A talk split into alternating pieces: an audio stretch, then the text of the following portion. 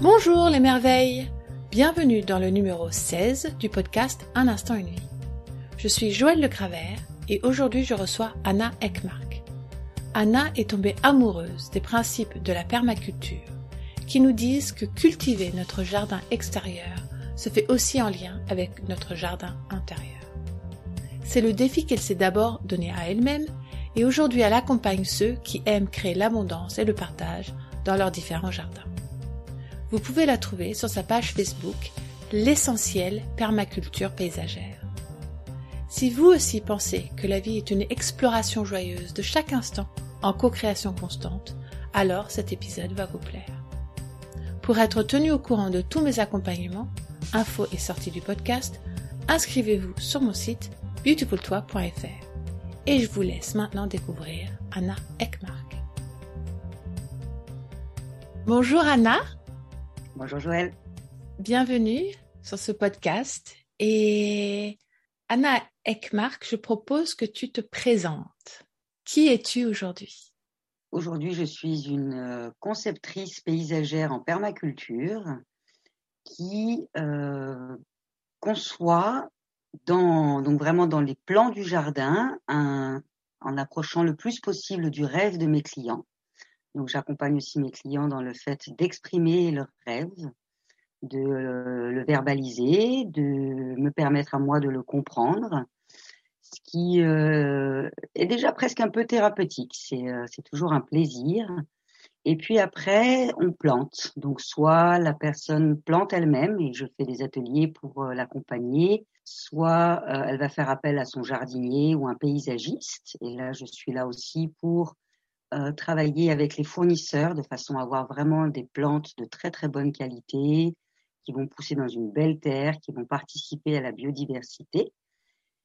Et comme je pense que si on met des découvertes dans son jardin, qu'on a envie d'accueillir la biodiversité, que ce soit les fleurs ou les animaux, ben souvent mes clients se retrouvent un peu seuls et savent pas comment les utiliser. Donc je les accompagne aussi après pour qu'ils puissent reconnaître les plantes, apprendre à les reconnaître, à se familiariser avec. Par exemple, j'avais un client pour qui on a fait un peu comme une chasse au trésor, c'est-à-dire on avait dit voilà où est-ce que se trouve telle plante et telle autre plante pour faire telle recette et telle autre recette. Et du coup, ils étaient partis en famille à la recherche de leurs plantes dans le jardin. C'était très rigolo. Et, et, ça, ça leur a beaucoup plu parce qu'ils ont complètement développé un autre rapport à leur jardin et un rapport familial à la cuisine, au bien manger, à la santé par l'alimentation, par le plaisir. Parce que finalement, la première des récoltes au jardin, c'est quand même la joie et le plaisir d'y être. Je suis thérapeute de la terre, du vivant, des hommes, de la faune, de la flore. Thérapeute de la terre, de la faune, des hommes et du vivant. Mm. Hmm, merci. Donc, je sais que tu es maman. Oui. Tu fais un maximum aussi pour euh, mettre cet espace holistique, cette présence et cette euh, intention au sein de ta vie, dans la façon dont tu vis au quotidien. Mm-hmm. Euh, et, donc, tu accompagnes les, gens euh, dans un principe de, permaculture.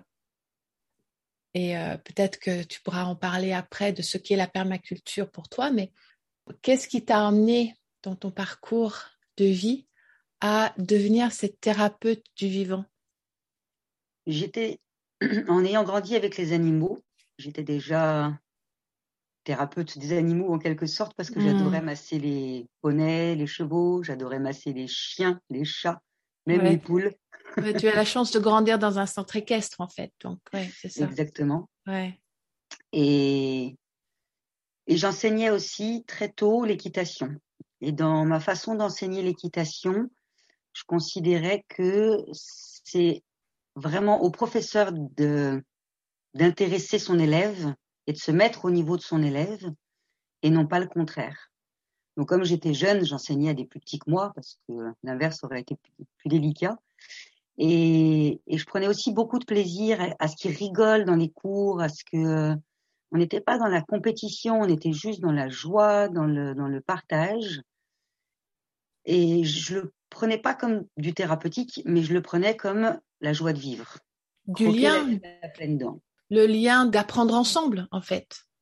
Et avec l'animal. Dans le ensemble, j'étais déjà dans cette approche holistique où tout le vivant nous apprend. Où hmm. plus petit que soi apprend au plus grand. Évidemment que le plus grand transmet, mais le petit, il apprend énormément aussi. Et puis, euh, il y a eu un moment dans ma vie où il y a eu un, grand masseur en Thaïlande qui m'a a voulu m'enseigner le massage. Et moi, j'avais euh, j'avais fait des années de naturopathie, de médecine chinoise. Euh, c'était il y a presque 20 ans, 15-18 ans.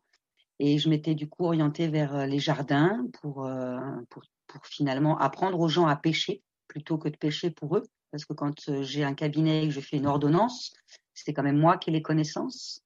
C'est moi qui fais le diagnostic, c'est moi qui dis quel remède prendre.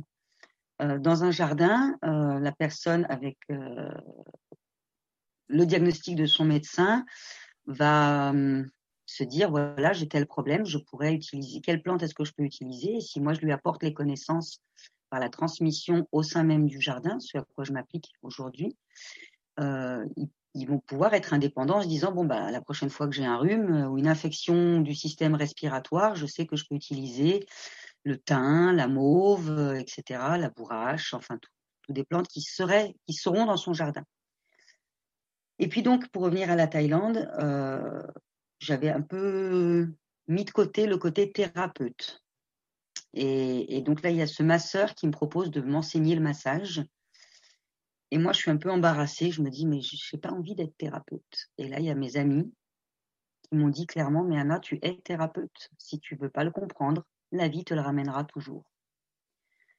Donc j'ai appris, j'ai appris les massages, j'ai appris le yoga parce que ça c'est une thérapie euh, très autonome. On apprend vraiment l'indépendance et l'autonomie pour. C'est de l'automassage finalement le yoga et bien plus encore, mais en partie. Quand je suis rentrée en France, on m'a à nouveau euh, fermé les portes. Donc j'ai dit bon, ben, je ne serai pas thérapeute. Et puis je suis allée en Suisse où on m'a dit s'il vous plaît, soyez thérapeute. et quand je suis revenue en France, on m'a dit bah non, thérapeute, euh, il faut faire attention à telle règle et telle règle. Est-ce que vous avez tel ou tel diplôme? Et en revenant au jardin, je me suis rendu compte que finalement, bah, j'étais toujours thérapeute. J'étais thérapeute, mais au lieu d'être thérapeute de l'humain, pour qui euh, ça semble compliqué dans ma vie à moi, eh ben, je deviens garden thérapeute. Et il se trouve que maintenant, euh, la garden thérapie euh, bah, se développe dans les EHPAD, se développe dans les crèches, se développe dans plein d'endroits. Il y a même des écoles qui, euh, qui font, c'est l'école des bois, je crois, qui font vraiment l'école dehors, dans la nature. Je sais que Montessori se sert énormément de la nature pour comprendre plein de choses. On recommence enfin à mettre l'humain au centre de la nature, enfin, au cœur de la nature, pas au centre, justement. On fait partie intégrante de la nature et ça, c'est de la thérapie pour nous. Hmm.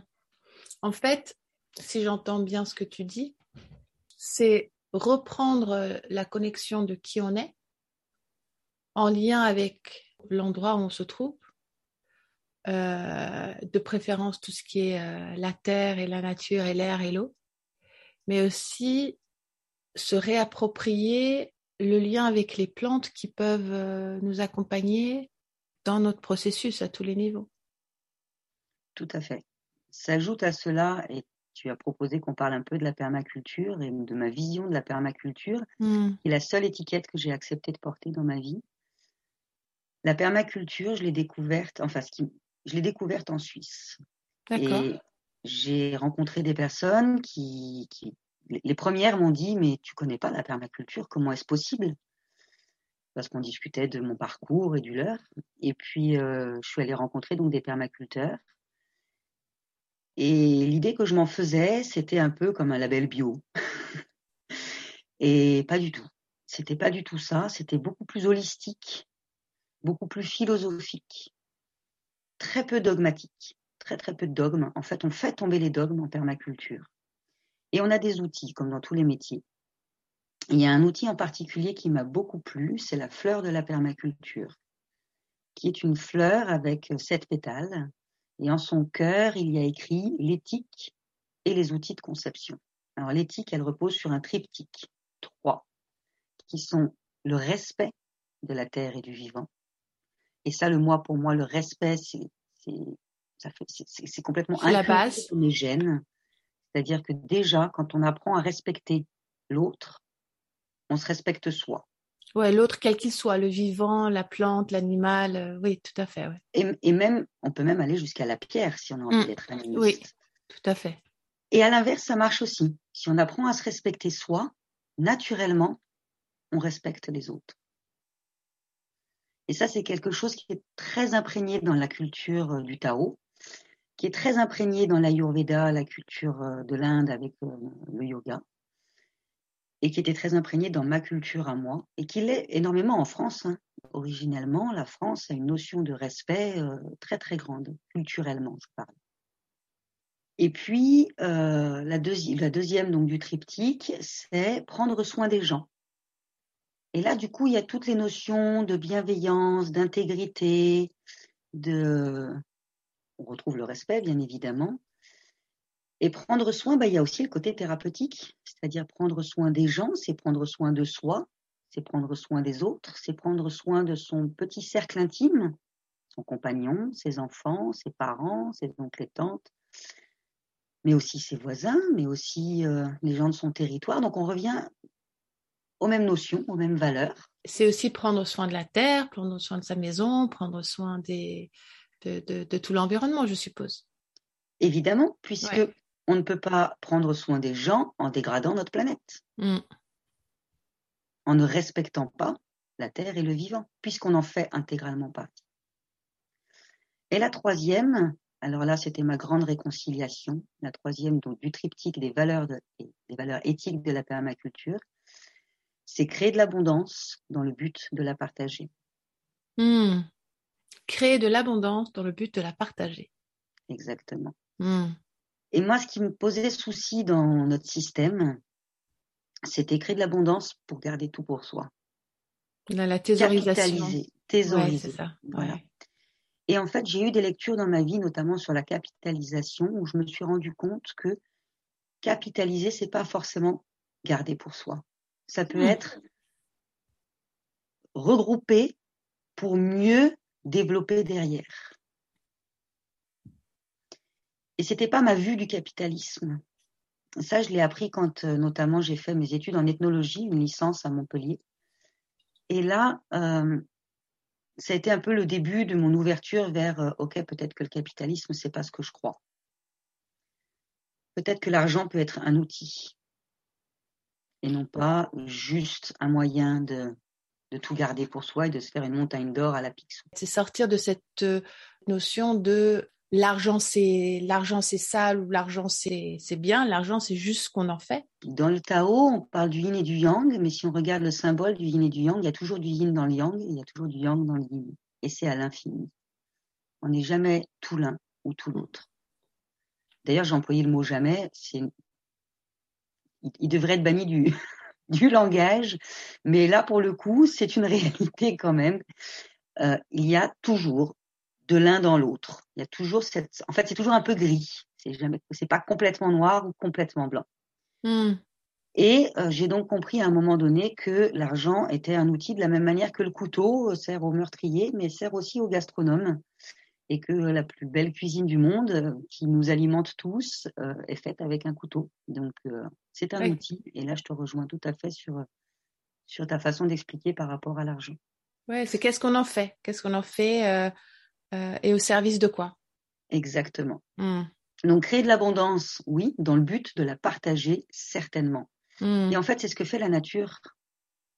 Un chêne, il fait un million de glands. Ouais, et puis dis pas, euh, bon, les glands, je les garde pour moi, je t'en donne pas.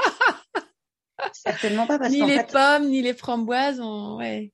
En partageant, il, il y gagne. Et d'ailleurs, si on regarde, pour revenir un peu au, au côté thérapeutique, à mon esprit un peu thérapeute, le mmh. corps humain, le corps humain, c'est un écosystème avec une mégalopole. On a plusieurs milliards de cellules dans notre organisme et on a dans le tube intestinal, enfin dans ce qu'on appelle la lumière digestive, c'est-à-dire depuis la bouche jusqu'à l'anus, c'est un seul tuyau. Mm. scientifiquement parlant, c'est qu'on considère que tout ce qui est dans cette, euh, dans, dans, cette lumière intestinale, enfin dans ce tube digestif, tout ce qui est dedans n'est pas encore en nous. Non, c'est le milieu extérieur. C'est l'extérieur à l'intérieur. Mm. Le yin dans le yang, le yang dans le yin.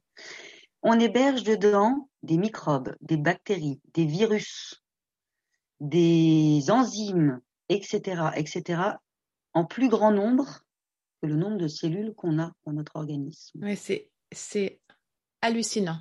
Hallucinant, ouais. Et on partage avec eux. On leur offre le gîte et le couvert. Ils ont 37 degrés toute l'année, la température idéale pour leur reproduction. Ils ont à boire et à manger tous les jours de l'année. Ils ne manquent de rien. D'ailleurs, je fais une micro-parenthèse sur notre coco virus, comme disent les enfants.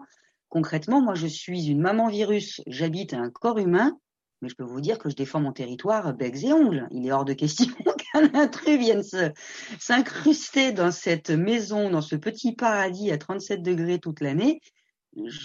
C'est eux nos meilleurs alliés. Bref, ça c'est mon côté thérapeute. Euh, pour revenir à la permaculture et la fleur de la permaculture, je voudrais juste dire avant que tu, tu dis ça, c'est que non seulement ils ont, ils ont à boire et à manger, mais c'est uniquement grâce aux bactéries euh, et à notre flore intestinale que nous, on peut digérer et utiliser les nutriments que l'on absorbe. Sans eux, on ne peut pas. Donc c'est un espace d'entraide euh, total comme on en trouve partout. Et l'un sans l'autre, on meurt en fait. C'est de la symbiose, carrément. C'est ça. C'est on est dans la, la symbiose. création ouais. Et on partage complètement avec eux dans mm. notre intérêt à nous et à eux. C'est on ça. est gagnant-gagnant, win-win. pour revenir à, merci d'avoir fait, d'avoir fait ce, ce, cette conclusion sur la question, parce qu'effectivement, je m'étais éloignée et j'avais oublié que c'était ça le, que je voulais raconter.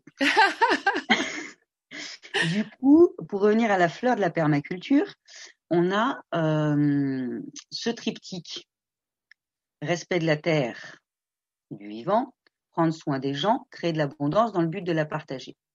Ça, c'est l'éthique de la permaculture qui est au cœur de la fleur de la permaculture aux côtés des outils de conception. Je ne vais pas rentrer dans les détails des outils, mais la fleur en est un, par exemple. Et euh, disons que tout métier a ses outils, euh, nous on a les nôtres aussi. Et puis il y a les sept pétales. Et, dans les sept, et donc les sept pétales, c'est prendre soin du vivant, de la terre et du vivant. Ça, on, tous ceux qui ont entendu parler de la permaculture ont cette notion, puisque on parle beaucoup d'agriculture, de jardin, de but, d'ailleurs en l'occurrence, mais ça ne tient pas qu'à ça. Euh, voilà, ça c'est les techniques qui sont liées à, euh, à, prendre soin de la terre et du vivant. Mais on a aussi l'habitat. Ensuite, le troisième pétale, c'est outils et technologies. Ensuite, c'est culture et enseignement, santé et bien-être, finance et économie, mmh. Patrimoine et gouvernance. Mmh. Des choses que, de prime abord, on n'associe pas à la permaculture. Oui, la plupart des gens pensent que la permaculture, c'est uniquement euh, ce qui a trait à l'agriculture et à la terre, alors que la permaculture, c'est vraiment une vision holistique de, ben, du fonctionnement de l'humain au centre de la nature. Enfin, en lien avec la nature. C'est pour ça que je dis plutôt Ouais. au cœur qu'au centre. Ouais. Parce que d'ailleurs, notre cœur, dans- chez nous, il n'est pas centré. Non, vrai. C'est pas l'ego au centre de tout. Ouais. C'est au cœur de, parce que dans tout écosystème, si j'étudie l'écosystème de la grenouille, je vais étudier la mare, mais avec les yeux d'une grenouille. Si je prends la même mare avec les yeux d'une libellule, c'est plus du tout la même chose. Et euh, si j'étudie mon écosystème à moi, même si toi et moi on vit proche, eh ben ce sera pas le même écosystème que toi. Mm. Donc, euh, pour revenir à, donc à, à, à cette, cette, vue holistique de la permaculture, si, euh, si effectivement on, on, regarde la vue jardin, mm. Bon bah, quand je crée un jardin, je vais concevoir un jardin, euh, je vais prendre en considération l'habitat. Alors l'habitat, bah, euh, disons que si je crée un jardin pour toi, je vais pas le faire mon jardin de rêve chez toi. Tu vas faire mon jardin de rêve à moi. de préférence. Sinon tu, sinon, tu vas me dire, t'es bien gentil, Yana, mais c'est pas ça que j'ai envie C'est pas chez ça moi. que je veux, ouais. Et puis, euh, je vais prendre aussi en considération l'habitat bah, des êtres vivants et des êtres vivants, y compris faune et flore, Hmm. au sein de ton jardin. Donc, il va bel et bien y avoir la notion d'habitat. Et puis, il va y avoir outils et technologies. Est-ce que je vais utiliser de la domotique pour euh, réguler euh, l'arrosage? Est-ce que je vais prendre la grelinette? Peut-être que tu connais pas la grelinette, donc je vais t'apprendre. Euh, et puis, si je pars ensuite sur le pétale culture et, éducation, transmission, eh ben, euh, moi, je vais te transmettre certains, un certain nombre de choses, mais peut-être que toi, tu vas aussi te servir de cet outil pour transmettre plein de choses à tes enfants. Donc, la transmission, c'est le savoir et la connaissance, mais ça peut aussi être la joie. Hmm. La joie du partage. Exactement. Hmm. Les temps, les, les moments passés ensemble au jardin. Et puis, on va avoir euh, le, le santé, bien-être. Bon, ça, je l'ai déjà bien développé, euh, notamment en travaillant avec des plantes médicinales, des plantes médicinales qui le soient pour les abeilles euh, et les pollinisateurs, pour toi, pour les plantes, pour tout le monde. On va en mettre à différents échelons. Euh, ensuite, on a donc euh, finance et économie. Bah, nécessairement, tu vas avoir ton budget qui va être pris en considération. Patrimoine et gouvernance. Eh bien, euh, par exemple, je vais pas. Si tu habites seul, je vais peut-être prendre un peu que toi en considération. Par contre, si tu as une famille, eh bien, on va pas euh, écarter les adolescents de la réflexion de ce qu'ils aimeraient bien avoir dans le jardin. Ouais. Ou les enfants, prendre. ou le compagnon, euh, ouais. Ou les chiens et les chats, Exactement. les poules, fait. enfin tout ça, voilà, ouais. Tout à fait, le bien-être animal, le bien-être des enfants, le bien-être des parents, parce qu'en fait, les parents seront pas bien si les enfants ne sont pas bien et vice-versa. Ouais. C'est en fait le jardin de rêve de, de tout le foyer qui va être. Hmm. Maintenant, on a pris la vue- la- la- la- le focus sur le jardin. Mais là où moi, j'ai vraiment vibré avec la permaculture, c'est qu'en fait, on est en micro en pensant jardin. Mais si on prend du recul et qu'on vient un peu plus en macro, bah finalement, on pourrait réfléchir toujours en gardant l'humain au centre. Toi, Mm. Joël, bah ta maison, elle pourrait être réfléchie comme ça en utilisant le même outil. Est-ce que en construisant ta maison, on prend soin de la terre et du vivant Hmm. Est-ce que en construisant ta maison, on garde euh, un petit coin pour les chauves-souris qui sont très utiles parce qu'elles vont manger plein de moustiques? Oui, très utile. Est-ce que on Et très laisse- mignonne en plus. Oui, les pipistrelles, elles sont adorables. Euh, tu peux les prendre dans ta main et tout, c'est adorable. Enfin, je sais pas que je le conseille, mais si, si- mais ça peut arriver. Elles sont absolument aucunement dangereuses. Si, euh, si ton, to- suivant comment ton toit est fait, est-ce que tu vas pouvoir accueillir un nid d'hirondelles? Ou peut-être même favoriser carrément la nidification des hirondelles en posant certaines choses. Euh, outils et technologies, est-ce que tu vas réfléchir à ta construction de maison avec de la domotique, sans domotique? Euh, Est-ce que tu vas rester autonome même si tu mets de la domotique? On a eu par exemple, pour euh, collaborer avec un architecte une fois, euh, une personne qui avait mis partout dans sa maison des volets électriques. Du sol au plafond, du rez-de-chaussée au grenier, des portes en passant par les fenêtres. Panne d'électricité enfermée à l'intérieur. Ah, j'ai toujours eu peur de ça à cause de ça. Peur de, tout, du tout électrique. Je me disais, mais s'il y a un feu, comment je fais pour sortir? Et au-delà de ça, j'ai appris aussi que euh, tous ces objets euh, domotiques, y compris, euh, y compris le four, hein, euh, avec les petites lumières euh, qui donnent l'heure, sont des consommateurs d'énergie en permanence. En À moins- permanence, quoi. Si c'est en veille, c'est en permanence, il faut carrément les débrancher ou Voilà. avoir une prise avec un interrupteur. Et euh, ça Et aussi, même comme ça, la réflexion. multiprise peut, je crois, consommer encore un peu. C'est, une réflexion à avoir. Euh, j'ai appris ça récemment et je me disais, waouh, tout, tout ce qui est branché, même lorsque ce n'est pas utilisé, consomme. C'est dingue. Tout à fait. Donc voilà, je ne vais pas refaire le tour des sept pétales de la fleur, mais en tout cas, on comprend que peu importe le métier qu'on exerce, on peut appliquer l'éthique de la permaculture, on peut utiliser les outils de conception de permaculture et on va avoir besoin d'autres métiers. Hmm.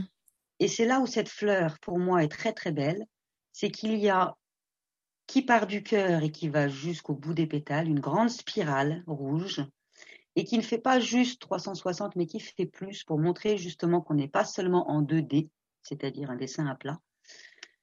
On va pas être la, spirale d'ailleurs qu'elle soit en 2D ou en 3D, elle ne repasse jamais au même endroit. Hein. Mais en tout cas, on va faire appel aux différentes compétences. On va avoir besoin les uns des autres. C'est-à-dire que même si je sais manger sauvage ou faire pousser tout ce que je veux dans mon jardin ou me soigner avec les plantes, je n'ai pas le temps de faire mes vêtements, de faire ma maison, de faire tout. Et je peux ça. avoir toutes les connaissances. C'est ça. Donc, on a besoin les uns des autres et au final, bah, c'est ça un écosystème. C'est vraiment rentrer dans cette notion de co-création, d'entraide, de soutien, de aussi euh, chacun ses compétences et ses connaissances et d'humilité. Humilité, je pense, euh, lorsque je pense permaculture, moi, je pense euh, d'abord humilité, en fait. L'humilité devant l'incroyable, incroyable diversité et perfection de la nature et du vivant, l'incroyable diversité et perfection de notre corps, mm. et euh, l'importance aujourd'hui, surtout avec ce qui se passe aujourd'hui euh, dans le monde, l'importance de sortir de la croyance que on est tout puissant, quoi.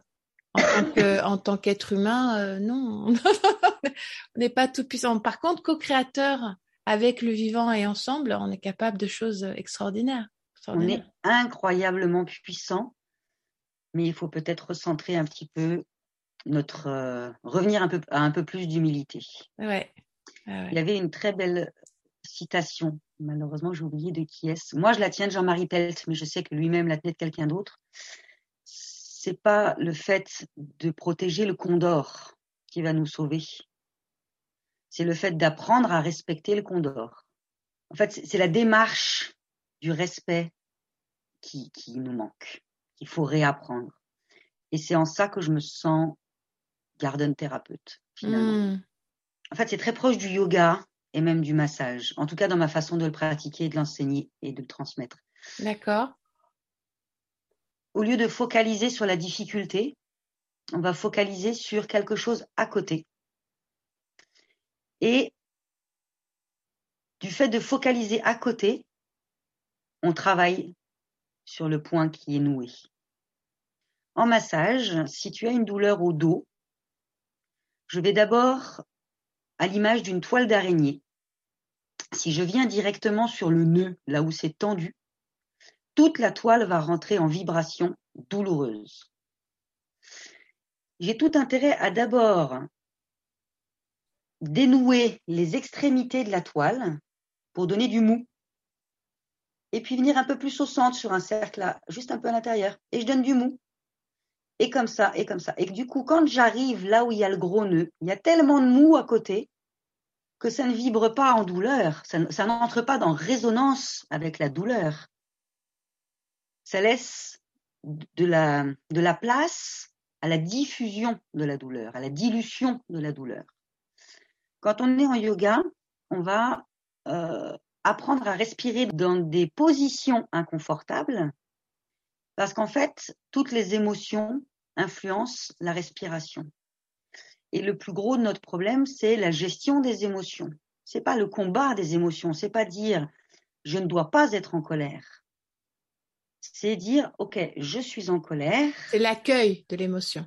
Exactement. Hmm. Pour ne pas lui offrir une belle toile d'araignée tellement tendue que tout va entrer en résonance et va permettre à la colère de se décupler, mais au contraire d'avoir du vide à côté, en règle générale, quand on est en colère, on ne respire pas. Quand on est stressé, on ne respire pas. Quand on a peur, on ne respire pas. Donc, l'apnée va donner cette toile hyper tendue qui va permettre la, mise en la, résonance, donc l'augmentation, le la décuplation, ça se dit pas. Décuplation, oui, c'est ça. La décuplation de l'émotion.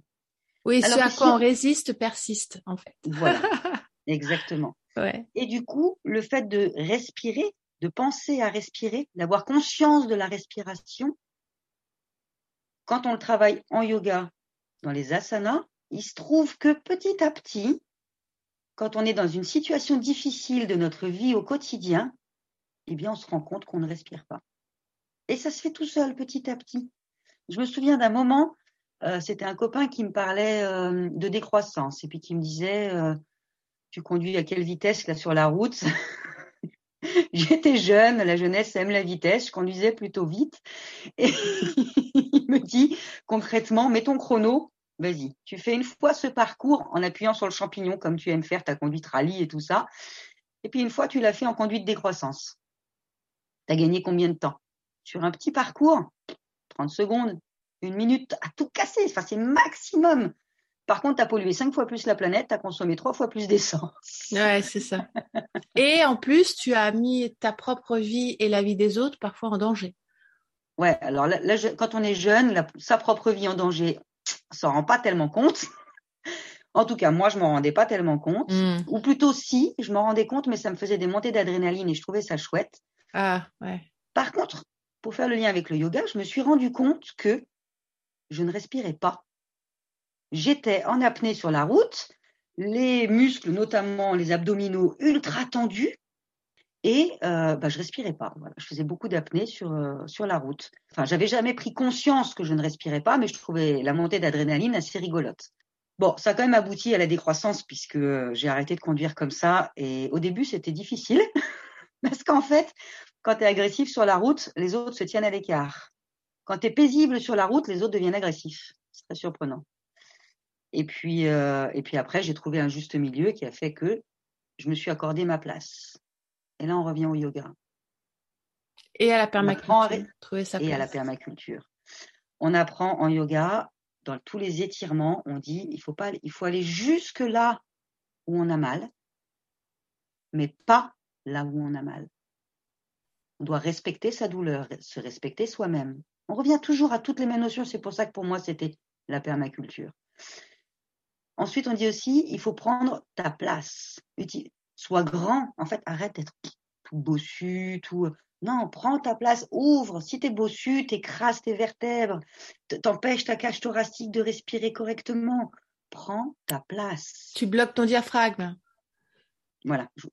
Et on pourrait encore en dire beaucoup, mais je vais m'arrêter là parce qu'on ne fait pas un cours de yoga. Et en fait, du coup, on va focaliser sur des asanas. En fait, les asanas, les positions, c'est juste le fait d'avoir un, on va dire, un guide. Voilà, on va prendre cette position. Elle est inconfortable, elle est difficile à tenir. Il faut la tenir pendant plusieurs respirations. Mais du coup, qui dit respiration dit apprendre à respirer en situation difficile. On va prendre toute sa place, etc., etc. Et au final, eh ben, en permaculture, j'ai retrouvé tout ça. Quand je transmets ces connaissances à mes clients, eh ben, je ne sais plus très bien faire la limite entre client et patient.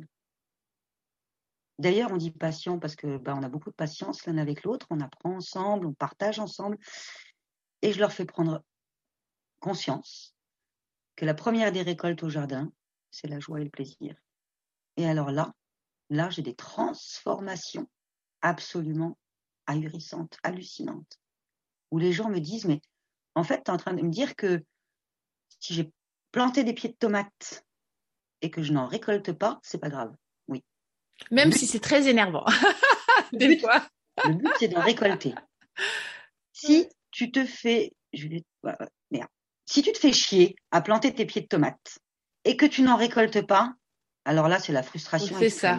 Mais si tu as pris un plaisir dingue à semer tes petites graines comme moi, à les regarder pousser, à les arroser, à leur donner, à les mettre à la lumière tous les jours un petit peu pour pas qu'ils prennent un coup de soleil, et ensuite à passer du temps à les planter, à les regarder pousser, etc. Même s'il n'y a pas de tomates, de toute façon, chaque instant passé au jardin a été tellement, tellement extraordinaire euh, et je sais que moi, mes, enfants, euh, mon compagnon rigolent lorsqu'ils me voient arriver tous les matins quand je fais mes semis. Regardez, voir euh, à quel point ils ont poussé. Là, là, j'ai semé des betteraves tous les jours. Oh là, elle, a soif. On regarde, cette, cette graine elle n'a pas poussé. Oh là, enfin voilà. Ouais, tout à fait. C'est c'est pas du tout la même énergie. Pas du tout. Rien à voir. Et alors, on est déçu parce qu'il n'y a pas de tomates. Aussi, quand même un petit peu, parce que moi, j'en ai eu deux cette année. Bien sûr qu'on est déçu, mais ça, c'est une émotion. Enfin, je veux dire, c'est pareil, ça paye, comme tu disais juste avant. Mais on y a pris tellement de plaisir tout au long de l'année que la première des récoltes dans notre vie, C'est la joie. Le plaisir, c'est la Ouais. joie. Ouais. C'est le désir aussi. On a un gros problème avec le désir. Mais en fait, le désir, le désir, pourquoi est-ce qu'on plante une graine? Bah Parce qu'on a envie de la voir pousser. Ouais. Parce qu'on a envie de manger derrière, parce qu'on a envie de, de, de, de passer des bons moments, parce que parce qu'on a des envies. Mais faut, faut pas se voiler la face. Hein. Nos cellules, elles ont envie de se multiplier. Euh, notre corps, il a envie euh, de, De vibrer. de vivre, de vibrer. Euh, le désir fait complètement partie des choses nobles de la vie. Ouais. Après, c'est sûr que désirer avoir 50 voitures, enfin même pas 53 voitures, c'est déjà trop à mon goût. Peut-être qu'on a un peu déplacé euh, notre centre d'intérêt vis-à-vis de la consommation. D'où créer de l'abondance dans le but de la partager. Hmm. Ouais. Après Et tout, puis- si nos tomates elles sont pas mûres, euh, bon, je suis pas super contente d'avoir euh, d'avoir nourri le mildiou cette année avec toute l'humidité qu'il y a eu. Mais par contre, cette année, j'ai eu des coccinelles jaunes, les coccinelles jaunes à 22 points. Elle s'appelle la coccinelle à 22 points, qui est une coccinelle mangeuse de champignons sur les plants, sur les feuilles. Elle mange pas des pucerons, cette coccinelle-là, elle mange tous les champignons sur les plantes. Donc, et je euh, connais quelqu'un qui a, qui a vu, étant donné qu'elle voyait que toutes ses tomates étaient en train de pourrir, elle a tout cueilli et ils ont fait des pots et des pots et des pots de confiture de tomates vertes. Alors là, je veux bien ne savoir, pas d'habitude. je veux bien sa recette parce que j'en ai essayé plusieurs, je n'ai pas encore aimé. Et Ah. elle a un tel succès, cette confiture de tomates vertes, que je me dis que j'ai juste pas trouvé la bonne recette pour moi parce que c'est pas possible qu'autant de gens aiment et moi pas. Ouais, ou alors euh, juste t'aimes pas quoi. c'est comme, c'est un peu comme les choux de Bruxelles. hein. Il y en a qui adorent, il y en a qui détestent. Bah, tu donnes le bon exemple parce que moi, j'ai détesté toute ma vie et jusqu'au jour où j'en ai goûté euh, pousser du jardin et maintenant, j'adore. Ouais, ça n'a pas le même goût. Hein. Et des bonnes recettes aussi. Mm. J'ai eu la chance de, de vivre avec des hommes qui étaient de très très bons cuisiniers, excellents cuisiniers. Et je me souviens notamment du père de ma fille qui une fois me dit euh, T'aimes pas les champignons Mais pourquoi t'aimes pas les champignons? Je dis J'aime pas la consistance. Ça a l'air bon, ça sent bon. Le goût, ok, mais la consistance, je n'y arrive pas. Surtout les cèpes, qui sont euh, tout glu-glu, euh, plein Ouais, d'eau. tout ça. ouais, Et là, ouais. il me les a fait griller, c'était une merveille. Et depuis, j'adore les champignons Ouais. Comme quoi, hein. je ne sais pas tout cuire comme par exemple le foie, je n'aime toujours pas. J'aimais bien quand lui le faisait, mais moi je n'aime, je sais pas le faire. Il y a des choses que j'ai appris. Le poisson maintenant je sais très très bien cuisiner, les viandes aussi, les légumes euh, fantastiquement. Et tout ça c'est des histoires en fait de on a beaucoup, on a beaucoup abordé ça avec la médecine chinoise, parce qu'en en, en médecine chinoise, comme en Ayurveda et comme dans la permaculture, qui sont des philosophies, hein, euh, la- la- l'alimentation est une, est une part entière de, de, de la médecine, du bien-être, de la santé, de la vie, du respect de l'autre, du respect du vivant, parce qu'on mange du vivant. Hippocrate, que ton alimentation soit ta première médecine. Exactement. Et euh, Hippocrate, d'ailleurs, euh, soignait aussi avec l'eau. hein. Il soigne avec beaucoup de choses, mais ouais. Donc la médecine chinoise prend en considération l'alimentation, enfin place l'alimentation dans les sept piliers de la médecine. Et du coup, tout a été réfléchi et étudié, donc toujours selon les principes du yin et du yang qui s'appliquent partout. Hein, c'est complètement universel pour eux, enfin pour moi aussi d'ailleurs. Et euh, du coup, quand tu coupes tes légumes euh, dans le sens des fibres, c'est yang, dans le sens perpendiculaire aux fibres, c'est yin. Si ton légume est plutôt rouge, c'est plutôt yin. S'il est plutôt clair, c'est plutôt yang. Si ton légume pousse sous terre, il est plutôt yin. S'il pousse euh, à l'air, donc euh, par exemple les céréales, les fruits sont beaucoup plus yang. Les fruits étant plus hauts sont plus yang que les céréales. Euh, ensuite, il y a aussi les, les cuissons, les modes de cuisson. Euh, la friture est beaucoup plus yin, la vapeur est beaucoup plus yang, etc., etc. Et euh, en analysant, est-ce que mon ma santé actuelle est plutôt en déficit de yin ou en déficit de yang, je vais préparer ma cuisine de façon à apporter plus de yang ou plus de yin. En ayant cette approche qui est d'ailleurs l'approche de la macrobiotique, euh, en ayant cette approche, ça m'a permis de, comprendre que bah déjà, en, cuisine, chez nous, si, on parle avec un cuisinier, il va nous dire coupe dans ce sens-là. Pourquoi? Bah Parce que c'est meilleur. c'est meilleur au palais. Et moi, ce qui m'a plu avec le Tao, c'est que c'était pas seulement meilleur pour le palais, c'était aussi meilleur pour la santé. Et, euh, et du coup, on, on, on incluait beaucoup plus de réflexions, beaucoup plus philosophiques hein, finalement, bah pourquoi tu les coupes dans ce sens-là? C'est pas seulement parce que ça donne plus de goût. En fait, ça donne plus de goût parce que l'eau est libérée et tu vas prendre plus cette eau parce que du coup tu vas faire cette sauce et, et blabla et blabla. Et tout ça, ça prend tout un sens à nouveau du micro au macro dans un tout et ça va m'apporter à moi. Et du coup, bah, on peut même aller plus loin encore. Si ça me donne encore plus envie de respecter la carotte, la pomme de terre ou la farine ou, euh, le poisson que je suis en train de manger.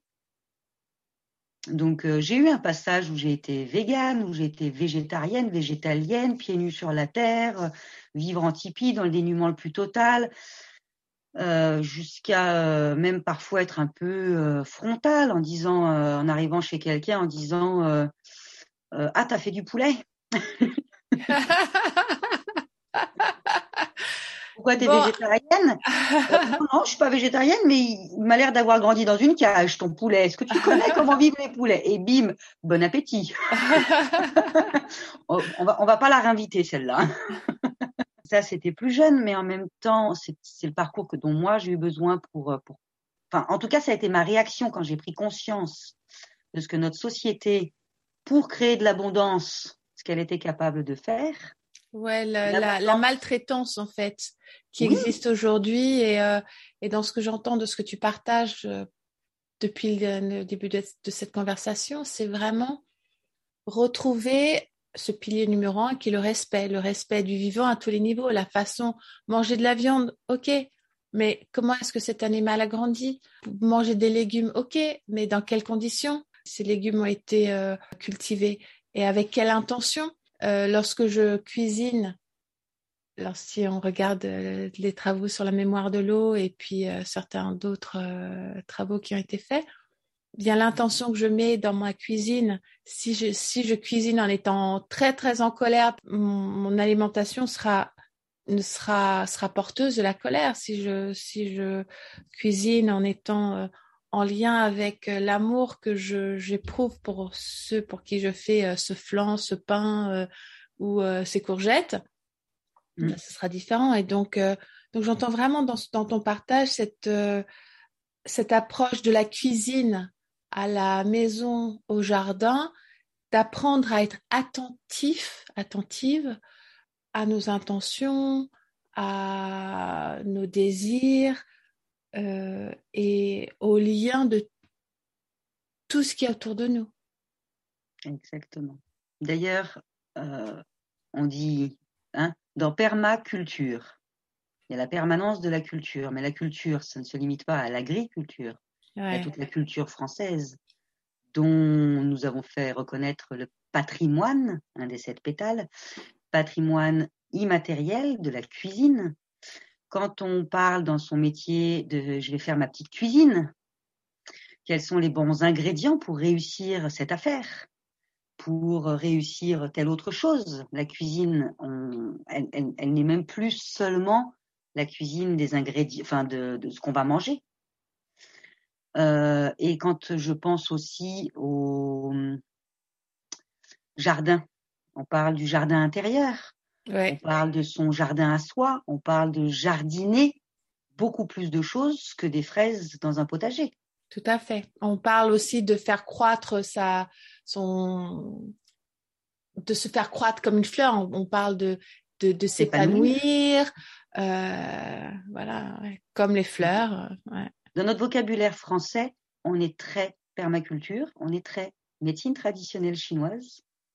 En fait, on a une sagesse populaire oui, on a notre, on a notre médecine traditionnelle euh, celte, on a notre médecine traditionnelle de, de la France, on a nos plantes euh, françaises, on a, c'est vrai que euh, toi tu, tu rapportes ça à la médecine chinoise parce que c'est quelque chose que tu connais bien, mais chaque culture a sa médecine traditionnelle qui en réalité, même si aujourd'hui elle n'est pas forcément pratiquée, s'appuie sur les mêmes concepts, plus ou moins.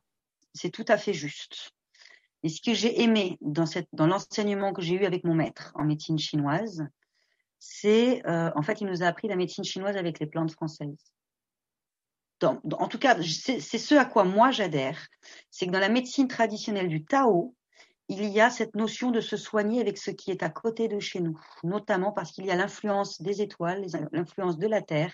C'est pas pour rien qu'il y a, avec le feng shui, avec l'astrologie, etc., l'endroit où on est né, avec les alignements des planètes à ce moment-là, à cet endroit-là, etc., etc. C'est parce qu'il y a des puissances qui, vont avec l'endroit géographique. Et lorsqu'on se soigne avec les plantes qui ont poussé dans notre jardin, elles sont nécessairement plus adaptées à nos maux MAUX, que celles qui ont poussé à 5 km, ou pire, à 100 km, ou encore pire, à l'autre bout de la planète. Donc lui nous a enseigné la médecine chinoise avec les plantes d'ici. Et c'est ça qui a fait que j'ai vraiment adhéré à son enseignement. Et c'est là aussi ce qui m'a rapproché avec la permaculture. Quand je disais au départ, il n'y a pas de dogme, la permaculture, c'est pas faire des buts. C'est pas mettre de la paille par terre. C'est pas quelque chose c'est tout. C'est s'adapter. C'est prendre en considération son terrain. Moi, j'ai des clients à 5, ah non, à 15, 20 km d'ici. Ils ont un terrain sablonneux. C'est pas possible de faire pousser dans la terre. Donc, il va falloir faire des buts. Et, et on ne pourra pas me dire, mais Anna, euh, tu dis tout le temps que la permaculture, ce n'est pas des buts. Ben, des fois, si. Voilà. cet endroit-là, il faut faire des buts parce que sur une terre sablonneuse, à part de la carotte et des asperges, vous ne ferez pas pousser grand-chose. Donc, il vaut mieux amender le sol directement en hauteur. On va gagner des années. Et c'est là la puissance de l'humain. Pour revenir un petit peu sur ce que tu as dit plus tôt, oui, on est ultra puissant. Alors, on est ultra puissant parce qu'on peut détruire la Terre en appuyant sur un bouton. Mais on est aussi ultra puissant parce que si on est capable de dégrader la, Terre avec un T minuscule rapidement, trop rapidement par rapport au cycle naturel, on est aussi capable de la régénérer encore plus rapidement. Mettez, euh, enfin moi j'ai eu l'expérience à un moment donné. D'ailleurs c'était un apprentissage parce que j'en avais pas conscience sur le moment. J'avais mon cheval qui était avec moi dans le sud de la France euh, des gens ont dégradé les fils électriques, ils les ont coupés en petits morceaux. Donc je pouvais même pas faire des nœuds. Il a fallu que je, trouve une solution. Donc j'ai mis mon cheval dans ma cour de maison. C'était dans le Gard. Et il y avait euh, des garages en rez-de-chaussée qu'on n'utilisait pas. Donc on a transformé un garage, on l'a coupé en deux, on a mis au fond le foin et la paille et devant le cheval, enfin le poney.